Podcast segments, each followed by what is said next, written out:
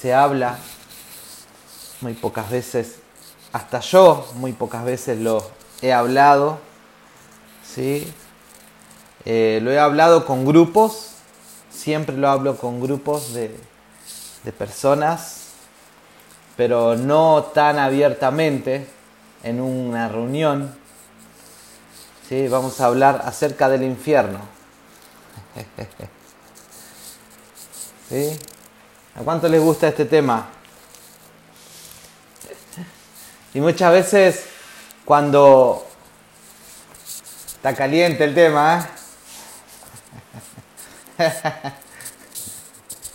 vamos a ver un tema muy caliente, el infierno. y, y saben que es tan importante cuando nosotros vemos en la Biblia, la, Biblia tiene miles de temas, ¿sí? Y generalmente los predicadores somos monotemáticos, ¿sí? Nos especializamos en un tema, ¿sí? En el tema que Dios nos despierta, ¿no? Y le damos ahí. Eh, una vez un pastor me, me decía así, los, los, los, pastores somos monotemáticos. ¿sí? Hablamos de este tema o de este tema o de este tema y ahí le damos. Y eso es, genial, es, es, muy bueno porque ahí se, se, forman los especialistas en los temas. Pero es tan importante poder tocar temas que hablan la Biblia, ¿sí? que lo tenemos que tocar, que es acerca del infierno. Y, y generalmente uno cuando escucha del infierno, ¿sí? cuando ve este tema es, uy, miedo. ¿sí? El infierno no es, no es para que los cristianos tengamos miedo del infierno. ¿Sí? porque Dios ya nos liberó del, del, infierno. ¿sí? No hablo del infierno para que vos busques más a Dios, sino hablo del infierno para que vos te arrepientas de todos tus pecados, ni para que sirvas, ¿sí? tenés que servir porque si no te vas al infierno. Nosotros abandonamos el pecado porque nos encontramos con Cristo, por su, su amor nos hace abandonar el pecado. ¿sí? El amor a Cristo la pasión y la devoción por Él nos hace ser gente insaciable, gente que servimos. Si la pasión y el amor por Jesús nos hace ser obedientes, ¿sí? nos hace obedecer su palabra, ser obedientes en nuestra casa. Y entonces, todo lo bueno ¿sí? que, que Dios nos lleva a hacer no es por el miedo, ¿sí? sino que es por el amor a Él. Porque yo me he encontrado con Cristo. Yo no busqué a Dios porque me dijeron te vas a ir al infierno. No, eh, Dios no me mostró el infierno para que yo lo buscara a Él, sino que Dios me mostró su amor para que yo lo buscara a Él. ¿No? Ahí comienza. Pero es algo tan, tan importante poder saberlo, y vamos a ver un poco, Jesús habló de esto, eh, porque tenemos que tener una motivación muchas veces. ¿Por qué tenemos que hablar de Cristo? ¿Sí? Y no parar de hablar de Cristo. Si no es porque tengo miedo yo, sino que es por el amor hacia la gente que se va a perder si no escucha de Cristo. Si los que no escuchan de Cristo y los que no, los que no son seguidores de Jesús, ¿sí? hay, una, hay una eterna perdición, hay un infierno, hay un lago de fuego, dice la Biblia. Hay un lago de fuego que fue hecho para Satanás y sus secuaces ¿sí? y sus demonios pero no fue hecho para la creación de, Dios, que es el hombre, ¿sí? no fue hecho para el hombre, sino que el hombre buscó su propio destino por no buscar a Dios, ¿sí? y, fue, y es arrastrado con Satanás. Y quiero comenzar con esto. No sé si ustedes vieron alguna vez una película Terminator. ¿sí? Terminator y, y, específicamente Terminator 2. Dice que en el, en el 1 ¿sí? viene, vienen unas máquinas del futuro. ¿sí? Viene un hombre del futuro y viene una máquina del futuro y vienen a salvar a un niño. ¿sí? Que ese niño iba a ser el que iba a, a salvar a la humanidad ¿sí? para que las máquinas no ganaran. Entonces se envía a ese hombre para ayudar a ese niño y a esa madre, a esa madre primeramente, ¿sí? Porque porque había un plan de mandar una máquina para que matara a la madre, para que no naciera el niño, el que iba a ser el Salvador. El 1 nace el niño. En el 2 ya está la madre. Y la madre es como la, la que va, la precursora que dicen que lleva al niño, que lo cría, lo cría con una mentalidad de, futuro, ¿sí? y lo prepara. Pero la madre empieza a hablarle a la gente, ¿sí? a, los del gobierno y todo, dice, tenemos que hacer esto y aquello porque va a haber un final, hay un final para esta tierra. Si hay un final y ella va y le habla a la gente, le habla a los policías, le habla a los alcaldes, le habla al gobierno, va a haber un final, la humanidad va a sufrir un final, ¿sí? y, nadie le cree y todos la tratan de loca. Y en esa locura hasta la meten presa. Entonces, ella desesperadamente habla de que va a haber un final porque a ella le mostraron el futuro, ¿sí? el que había venido primero. Entonces, esa es la urgencia que nosotros tenemos que tener en este tiempo. En nosotros tiene que haber una urgencia por hablarle a la gente, ¿sí? para que sepan que va a haber eh, un final de todo, ¿no? Y sacarlo y rescatarlos de eso, de eso que viene, de una perdición eterna.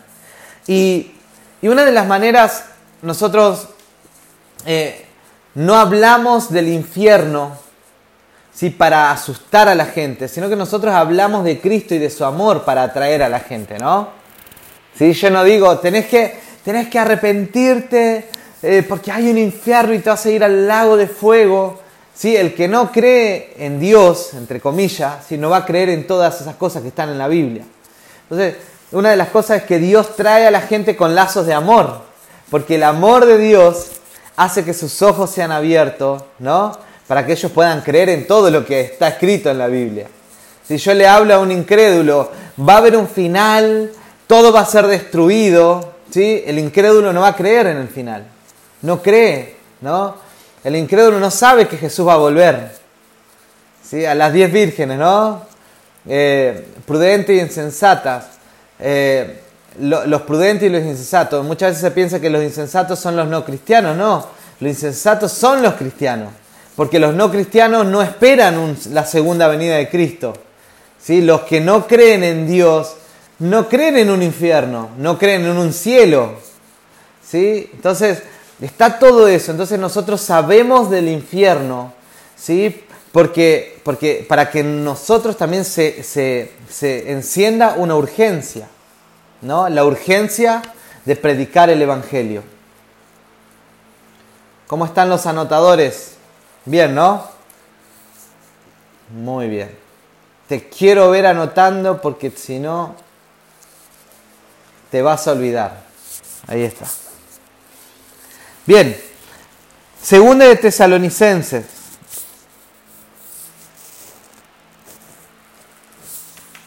Capítulo. En esta semana tuvimos el devocional tremendo, hermoso, que se habló de primera, de segunda, de tesalonicense. Ahora estamos en Daniel, ¿no? Así que no te pierdas los devocionales, seguí haciéndolo. Hermanos, ahí leo, hermanos, siempre debemos dar gracias a Dios por ustedes, como es justo, porque su fe se acrecienta cada vez más y en cada uno de ustedes sigue abundando el amor hacia los otros. Así que nos sentimos orgullosos de ustedes entre las iglesias de Dios por la perseverancia y la fe que muestran al soportar toda clase de persecuciones y sufrimientos. Si todo esto prueba que el juicio de Dios es justo y por tanto Él los considera dignos de su reino por el cual están sufriendo. Primeramente quiero resaltar esto. Sufrir por Cristo ¿sí? es ser llamado digno. ¿sí? No puedo, no puedo, y lo voy a seguir machacando y lo voy a seguir eh, hablando, no puedo decir o creer que Dios me debe algo, o que la iglesia me debe algo, o que el Evangelio me debe algo a mí, sino que vos tenés que empezar a mirar desde esta perspectiva el reino yo soy deudor de Cristo, ¿sí? Entonces, por ser deudor de Cristo, yo me debo al reino, ¿sí? Vos te debes a Cristo porque Él te dio salvación y vos te debes al reino. Nunca tiene que ser una carga el servir a Dios. No puede ser una carga, ¿sí? Congregarte. No puede ser una carga eh, predicar el Evangelio. No puede ser una carga ofrendar o diezmar o dar para el reino. Al contrario, somos deudores. ¿sí? nunca va a ser una carga, sino que tenemos que ser llamados dignos de sufrir por el Evangelio. Si no sé cuántas veces sufriste por el Evangelio. ¿Cuántas veces sufriste ¿sí? que, eh, que oraste tanto que dormiste menos?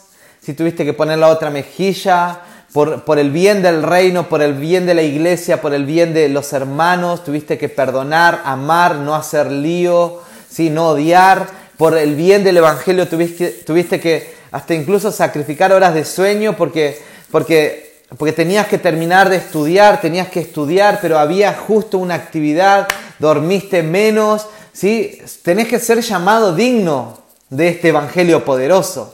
¿sí? El Evangelio no te debe nada a vos. La iglesia no te debe nada a vos. Dios no me debe nada a mí. ¿Sí? Al contrario, si yo me canso, si yo eh, pierdo dinero, ¿sí? si yo, eh, no sé, hasta puedo perder mi salud, puedo perder mi vida, ¿sí? tengo que ser llamado digno de este Evangelio. ¿sí? Entonces yo tengo que darlo todo por Dios, por amor a Dios. Tenemos que ser llamados dignos. Salgamos de la comodidad, familia. ¿sí? No, no, seamos de la generación joven, de esa generación cómoda. ¿sí? Yo hoy, hoy en día veo a, los jóvenes, a los adolescentes, eh, no, no, no, no critico, no, no quiero llegar a una crítica con esto, pero vos ves cuando los, los papás, sus papás, ¿sí? jóvenes, adolescentes, sus padres, fíjese qué sacrificados que eran en todos sus padres para sostener una familia, para sostenerte a vos, para hacer un montón de cosas, ¿no? Tus padres sacrificados. Hoy en día, para nosotros está, bueno, para ustedes, ¿eh? yo viví la parte del sacrificio un poco, ¿sí? Pero hoy en día para ustedes está, hay, está un poco más fácil, hay muchas cosas, ¿no? Y, entonces necesitamos ser gente todoterreno, ¿sí? Por el reino. Si fuiste criado en, un, ambiente tranqui de, eh, de algodones, no, está bueno, está muy bueno. Pero vos tenés que saber esto, tenés que ser todo terreno por el reino. ¿Sí? Eh, eh, ¿No es hermoso esto? no, no, no, es decir, sí, tiene sentido eso. ¿Sí? Gracias a Dios, mis padres me criaron bien, en, en, lugar hermoso, tranquilo, no, no, fue tan sacrificado para mí muchas cosas porque ellos lo hicieron todo, pero yo por el reino tengo que ser una persona sacrificada, ¿sí? Necesitamos ser sacrificados. Y acá Pablo le dice a los tesalonicenses, los tesalonicenses están en esta situación, siendo perseguidos totalmente, ¿sí? Eh, eh, perseguidos por, por, por, eh, por creer en el Evangelio, y, pero Pablo le dice esto, ustedes tienen que ser dignos, ¿sí? Ustedes son llamados dignos por sufrir por este evangelio, ¿no? Somos llamados dignos. ¿Cuántos son llamados dignos? No sé si te viene a la memoria algo que has sufrido por el evangelio, por Cristo. ¿Sí? ¿Qué cosas has sufrido por Cristo? Y no lo hacemos para ganar el favor de Dios, ya Dios te ama. ¿Sí? Ya Dios te ama, sos favorecido, favorecida por Dios, ¿sí? pero necesitamos ser llamados dignos de este Evangelio. ¿sí? ¿Cómo? ¿Sí? No sé, Dios te va a guiar, el Espíritu Santo te va a guiar. Si hay topes que has puesto al reino, al Evangelio, de decir, no, no, yo no quiero, uy, qué, uy, tanto, tanto esfuerzo, tanto sufrimiento. Eh, tenés que ser llamado digno del Evangelio. ¿sí?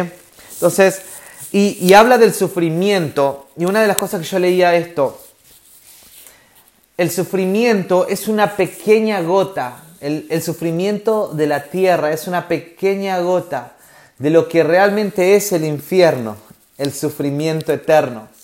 ¿Sí? No sé si vos has sufrido cosas en la vida, ¿no? ha sufrido situaciones, imagínate eso multiplicado por mil, ¿sí? En el lago de fuego.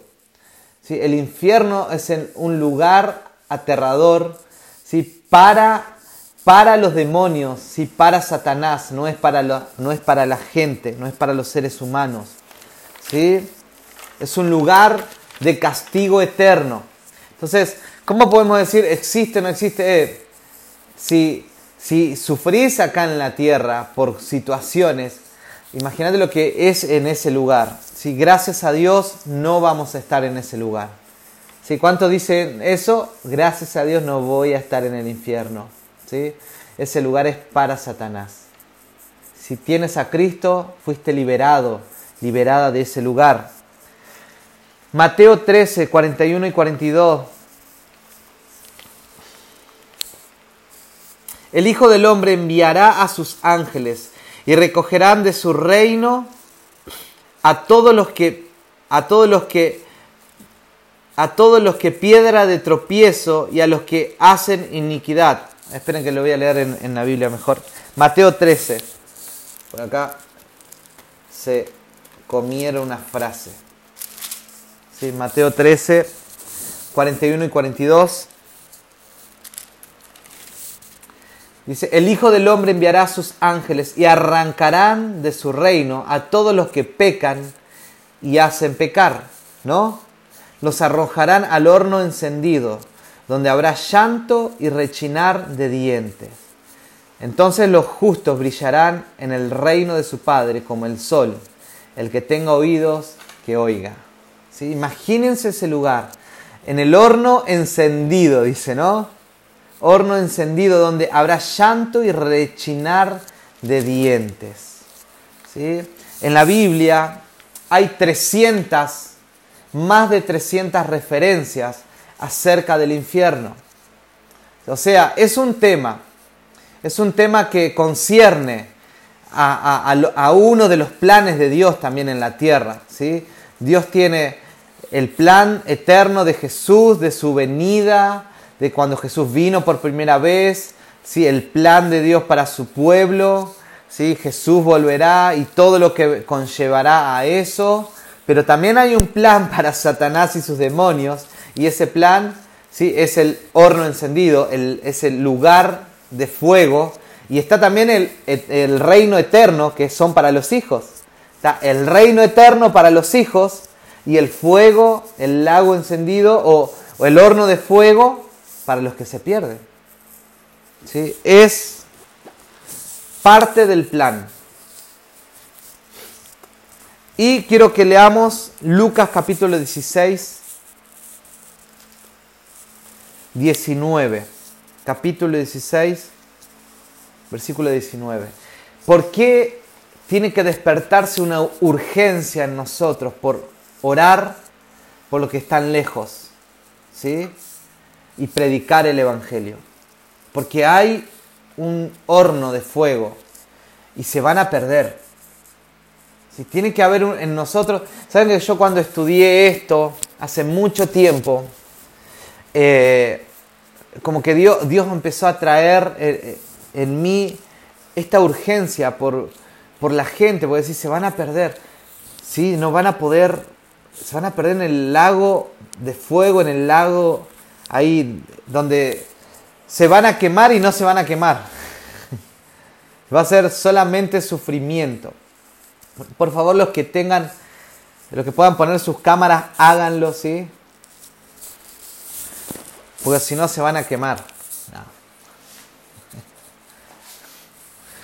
Mentira, ya, ya sos salvo.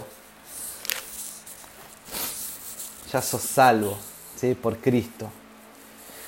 Dice, el rico y Lázaro.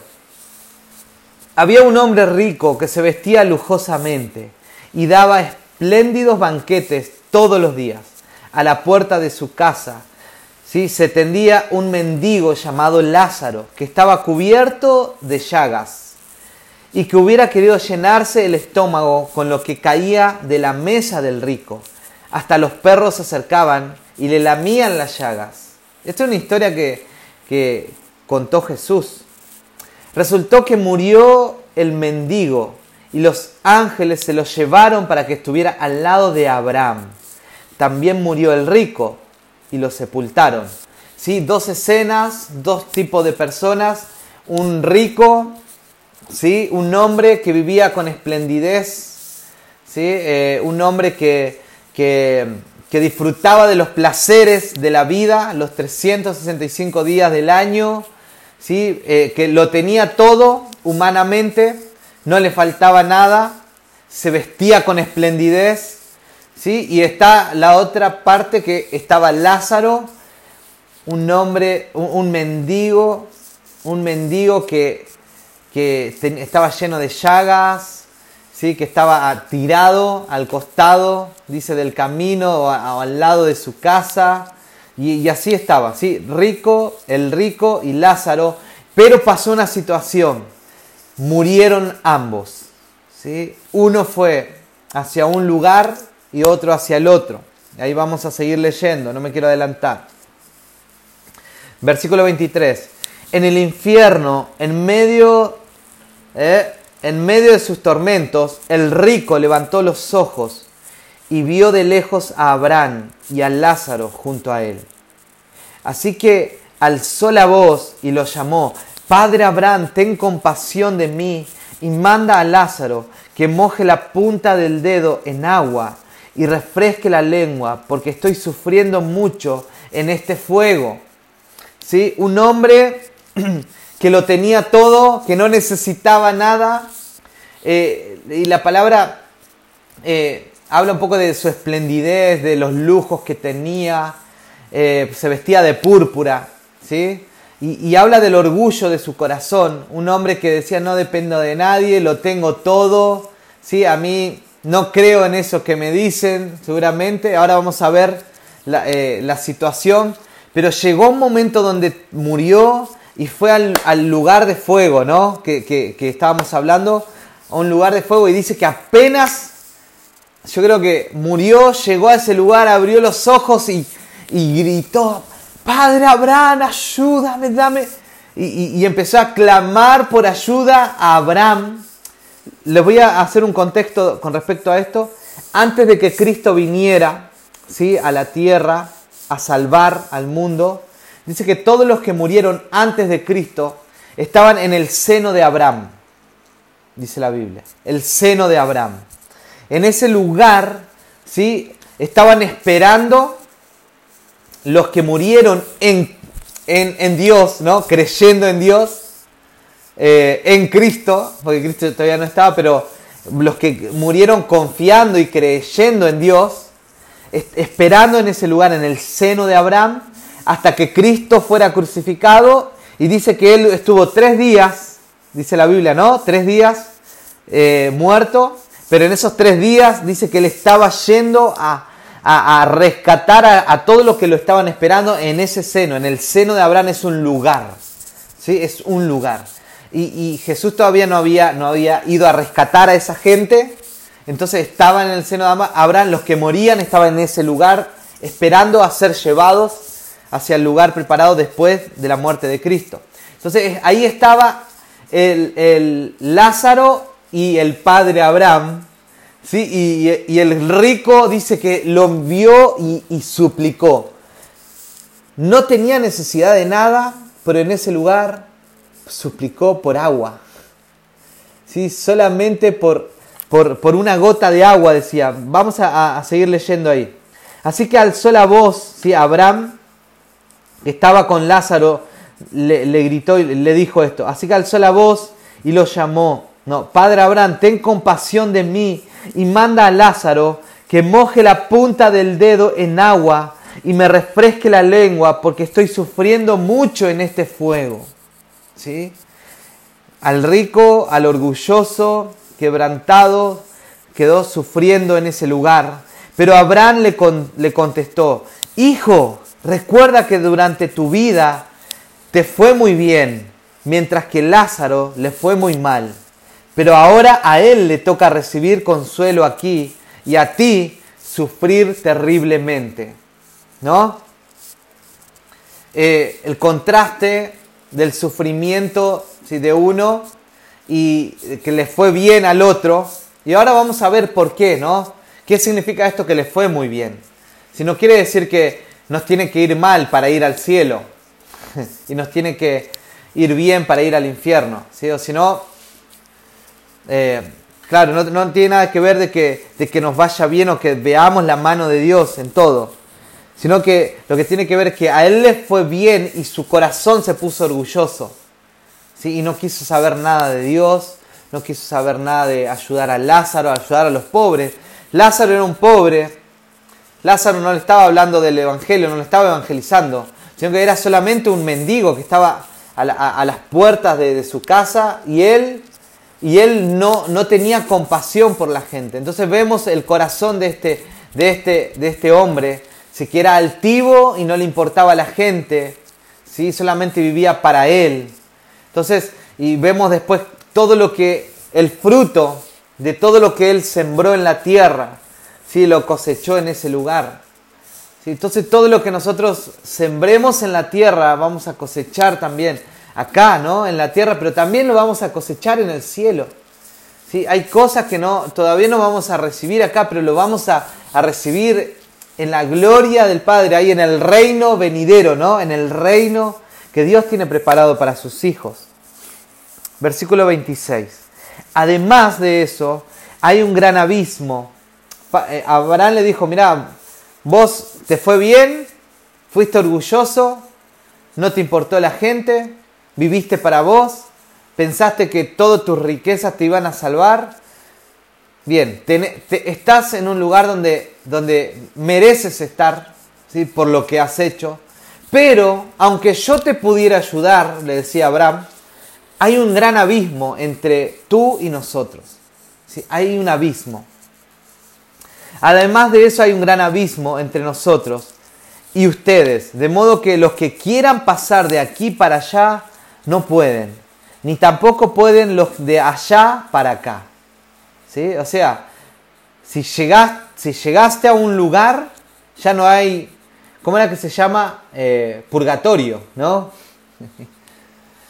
Eh, no hay purgatorio, no hay una, una, un pago de cuentas después de la muerte, ¿sí? Una vez, una vez que viene la muerte, una vez que uno parte, uno duerme, una vez que dormimos los hijos de Dios, viene el juicio. Una vez que mueren los no cristianos, viene el juicio. El juicio va a ser primeramente para los cristianos. ¿Sí? O sea, todo lo que nosotros hayamos hecho en la tierra, va a venir, hay un tribunal de Cristo que vamos a estar parados delante, delante de Jesús, ¿sí? delante del Padre, es decir, eh, ¿qué fue lo que hiciste por el reino? ¿Qué, ¿Qué, fue lo que diste por el reino?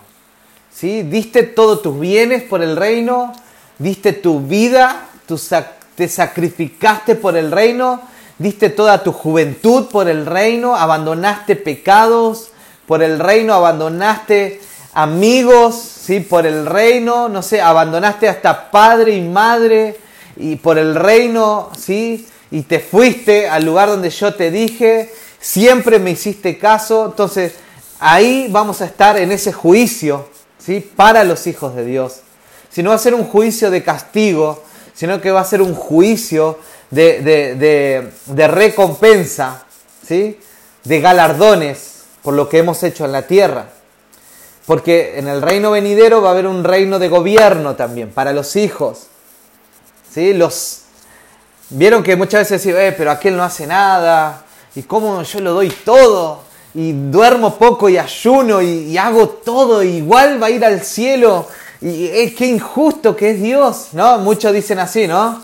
Aquel cristiano medio carnal nunca le hace caso a los pastores, no le hace caso a nadie, pero es cristiano, es mi hermano, está bien, ¿sí? Eh, va, a haber, va a haber un galardón Va a haber un galardón en el cielo.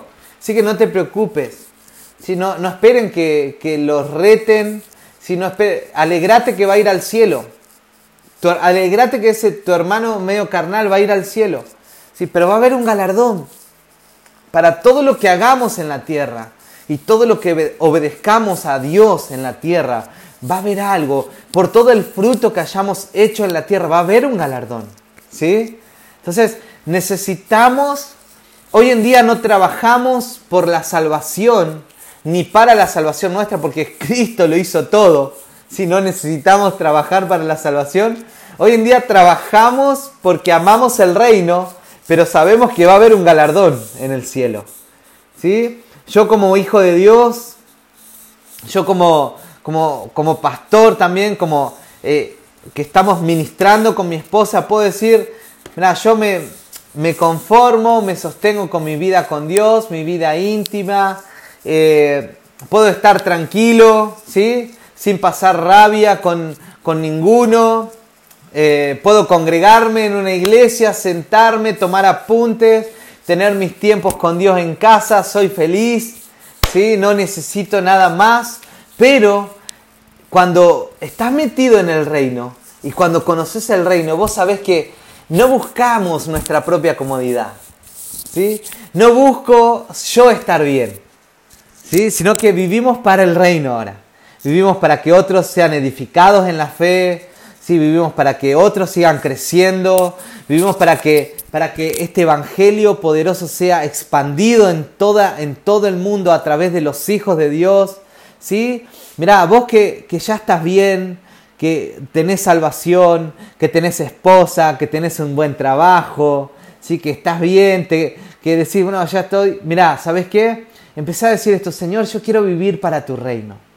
¿Sí? Yo quiero, quiero sufrir por el reino. ¿Sí? Quiero ser llamado digno de ti. No, pero a mí siempre, siempre me llegan los retos a mí eh, cuando hacemos algo siempre a mí y al otro no le dicen nada, dicen algunos, ¿sí? Eh, sos digno, eh, considerate digno de, este evangelio, ¿sí? digno del reino. No, pero yo siempre pago mis entradas, hago esto, eh, no sé, he dado tanto para el Señor, eres digno, ¿sí? No eres pobrecito. En el reino no hay gente pobrecita ni víctima, ¿sí? No es como esa gente que le anda reclamando al gobierno porque se creen pobrecitos, se creen víctimas porque le roban, porque le roban esto. Le No, en el reino no hay víctimas. ¿sí? En, el reino somos dignos. ¿sí? Y si un hermano tuyo habló mal de vos, sos digno. Digno del Evangelio. No, pero ese hermano me dijo que iba a ir y no fue y me dejó, me dejó con una cuenta. sos digno del Evangelio, lo hiciste por amor, lo perdonaste, le perdonaste la deuda. Sí, necesitamos ser llamados dignos. No sé si me, si me estoy dando a entender de, todo lo que tenemos que vivir, familia. Sí, como hijos de Dios, tenemos que ser llamados dignos de este Evangelio poderoso. Como hijos de Dios, todo lo que nosotros estemos sembrando acá en la tierra, hay una recompensa poderosa también en el cielo. hay una recompensa también acá en la tierra, pero en el cielo hay también otra. ¿sí? ¿Cuántos me dicen amén a eso? Si no tenemos miedo del infierno, sino que trabajamos porque sabemos que hay un galardón para nuestras vidas, ¿no?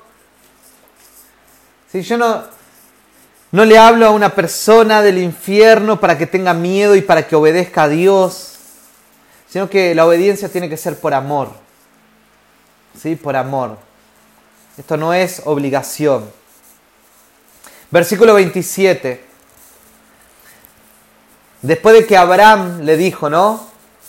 Le comentó, hay un abismo, no se puede, ya el que quedó ahí, quedó ahí, el que está acá, está acá.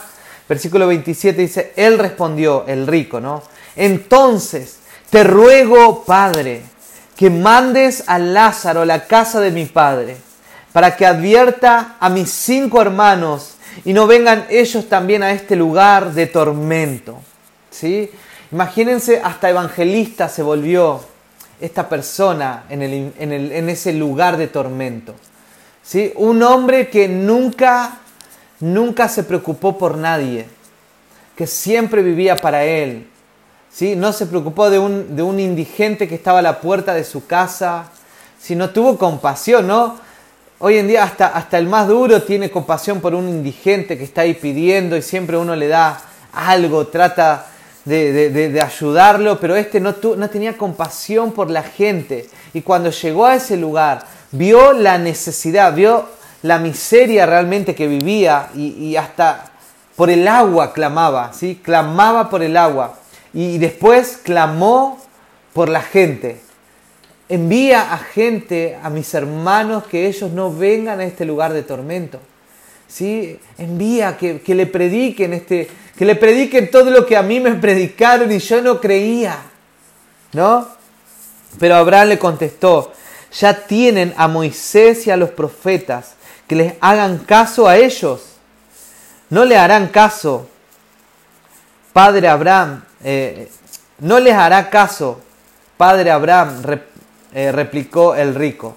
En cambio, si, les, si se les presentara uno de entre los muertos, entonces sí se arrepentirán.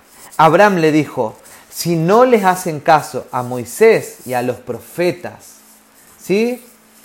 Tampoco se convencerán aunque alguien se levante de entre los muertos. Eh, y, tiene tanto sentido esto que le dijo Abraham, ¿no? Si no le creen a los que, a los que están vivos, no les creen a los profetas, no les creen a los evangelistas, no creen a la palabra, si no creen en los que están vivos y que les hablan y que les dice, ¿sí? menos le van a creer a un muerto. Imagínate se le presenta un muerto, uno que murió hace tiempo y se le presente. ¿sí? Lo, que menos, lo que menos van a hacer es, es arrepentirse, sino que van a salir corriendo. Se me presentó un fantasma, se me presentó un demonio, ¿qué, es esto? No van a entender nada. ¿sí? Entonces, eh, Abraham le decía, tienen que creerle a los que están vivos, ¿sí? Tienen que creerle a los que están ahora en la tierra. Y, fíjense esto, ¿cuántas veces nosotros no nos sentimos como tan insignificantes para este evangelio, no? Oh, yo creo que tendría que venir, no sé, Pablo. Pablo es un tremendo evangelista. Pedro, un tremendo evangelista, ese, es, eso sí que eran tremendo evangelista, ellos tendrían que venir. No, mirá, ellos ya pasaron, ¿sí? pasaron su temporada, ¿sí? ellos si se levantan a predicar este evangelio, no menos le van a creer los incrédulos, porque van a decir, esto es un, es un fantasma. Y fíjate la autoridad que tenemos nosotros en la tierra por estar vivos. ¿sí? El estar vivos en la tierra nos da autoridad sobre los vivos en la tierra. Para predicar el Evangelio a los vivos y para rescatarlo del horno o de, o, de las llamas de fuego. ¿sí? En tu boca ¿sí? hay un poder tremendo para convencer, ¿sí? para, para predicar este Evangelio, para sacar a muchos, para sacar a muchos ¿sí? de la perdición eterna. ¿sí? Hay, y, eso, es lo, eso es la urgencia que Dios va a despertar en nosotros también en este tiempo. La urgencia es que nosotros conocemos, sabemos que Jesús va a volver, sabemos que hay un infierno, ¿sí? pero la gente que no conoce a Dios no sabe que hay un infierno, un infierno y muchas veces si le hablamos del infierno no van a creer del infierno. Nuestra urgencia es hablarle del amor del Padre si nuestra urgencia es hablarle del poder de este evangelio poderoso, ¿sí? Este evangelio que trae salvación, este, este evangelio que trae transformación, que hasta los duros va a cambiar, ¿sí? Este evangelio que te cambia de destino en la vida. No sé cuántos de los que estamos en este lugar se encontraron con Cristo, se encontraron con este evangelio y sus vidas fueron cambiados de destino. Si fue cambiado de rumbo tu vida, ¿no? Fue como que ibas para un camino y de repente te encontraste con el Waze, ¿sí? Del espíritu y, dijo, recalculando el destino de mi vida, ¿sí? Gracias a Cristo vino una, una reconfiguración de nuestras vidas. ¿Y cuántos de los que hoy estamos acá podemos decir, Señor, yo estoy agradecido por conocer a Cristo? El día que Cristo salió a mi encuentro el día que esa persona me predicó, estoy agradecido, no sé, por ver a, a un compañero de la universidad eh, que, que, me habló de Cristo, que, fui, que fue ejemplo y vi su vida transformada y estoy tan agradecido por esa persona porque desde ese momento mi vida cambió de destino. ¿sí? Y mi vida ha sido tremendo y ha ido en aumento ¿sí? gracias a esa persona, al vivo, ¿sí? al vivo que me predicó. no me predicó ningún muerto, ¿sí? sino que fue una, alguien vivo con la vida de Cristo en su interior me predicó. ¿sí? Me libró de, la, eterna perdición, de donde fue el rico. ¿sí? El rico dijo, no se lo deseo a nadie. ¿sí? No se lo deseo a nadie. ¿sí? Predíquenle a mi familia, predíquenle a mis hermanos, ¿sí? que ellos no vengan a este lugar. ¿Sí? El rico podría haber sido un, hombre orgulloso y podría haber dicho, eh, si yo estoy acá, bueno, que vengan acá conmigo, ya que yo no me salvé, que no se salve nadie, pero fíjate la compasión que empezó a salir de él en ese lugar, ¿no? Fue tan, era tan feo eh, que salió una compasión de decir, predíquenle a medio mundo. Yo creo que si él hubiera tenido la oportunidad de, volver nuevamente, ¿sí? de resucitar después de estar ahí y ver eso, eh, hubiera sido el hombre más evangelista de la tierra, hubiera sido como un loco predicando y predicando y aunque se burlaran, hubiera dicho, eh, esto es real, ¿sí? no te recomiendo seguir otro camino, sino que seguir el camino de Cristo. Imagínense Cristo cuando Él resucitó, dice que estuvo en la tierra durante durante 40 días hablándole, ¿no? hablándole a sus discípulos del reino. Y, en, la Biblia no está escrito que le hablaba del reino. Solo dice que le hablaba del reino, del evangelio del reino. Tantas cosas que Jesús eh, le, habrá hablado, tantos secretos de este evangelio del reino. Así que hoy en día nosotros descubrimos este Evangelio del Reino por medio del Espíritu Santo. ¿sí? Es el Espíritu Santo que nos, hable, nos abre la mente, ¿sí? nos abre la cabeza, nos abre el espíritu. Y, no, y, y, hoy en día cuando yo me, me, paro con una persona a hablar de Cristo, ¿sí? Mi, el Evangelio que predico, ¿sí? no es un Evangelio monótono, sino que es un Evangelio lleno de vida, porque el Evangelio del reino está dentro mío, ¿sí? un evangelio que tiene vida, un evangelio que tiene muchos matices, ¿sí? un evangelio que nunca me hace estar aburrido, un evangelio que nunca me hace ver como un pobrecito, un evangelio que me llenó de destino, me llenó de propósito, un evangelio que me llenó de amor por la gente. ¿sí? Me, puede haber sido un hombre egoísta, un hombre que hubiera vivido su propia vida, su propio trabajo, eh, formado su familia y listo, pero cuando vivís este evangelio del reino ya te empezás a dar por otros. Tenés amor por la gente, amás a la gente ver crecer, disipularlas, eh, amás ver cómo Cristo es formado en cada uno. Y, muchas veces nos desvivimos con mi esposa, muchas veces nuestras conversaciones ¿sí? han sido tanto acerca del discipulado y cómo vamos a seguir haciendo para, para que este reino siga creciendo, para que la iglesia siga avanzando, para que Jesús siga creciendo en cada uno de los corazones de ustedes. Entonces, vale la pena, ¿sí? y muchas veces es sacrificial, es sacrificial, pero, pero vale la pena dar su vida por el reino. ¿sí? Vale la pena eh, invertir dinero, vale la pena invertir tiempo, vale la pena perderlo todo, ¿sí? vale la pena perder cosas para ganar cosas poderosas y más valiosas por el reino. ¿sí?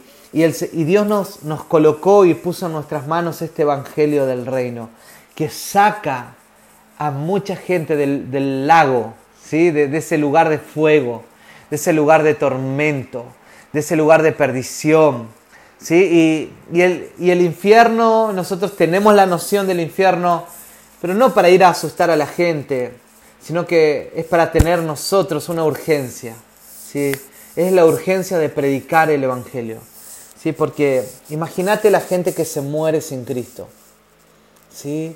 Los que se han muerto sin Jesús, eh, les espera ese lugar. Un lugar de juicio, un lugar de tormento, un lugar de eterna perdición, dice la Biblia. Yo no me quiero imaginar ese lugar, yo creo que no, no cabe en nuestra cabeza si tanto sufrimiento, tanto dolor en ese lugar. Eh, así que tenemos esa urgencia, ¿no? Cuando nos sentamos delante de, al lado de una persona, estamos en el colectivo, en la micro, ¿sí? cuando estamos trabajando con alguien, pensar en esto, que el Espíritu Santo traiga memoria. Eh, si yo no le predico el Evangelio, este se va a ir. ¿sí? No sé si te ha pasado alguna vez eh, donde estuviste con gente y después con el tiempo te, te das cuenta o, o, te llega la noticia de que ya no está más, partió.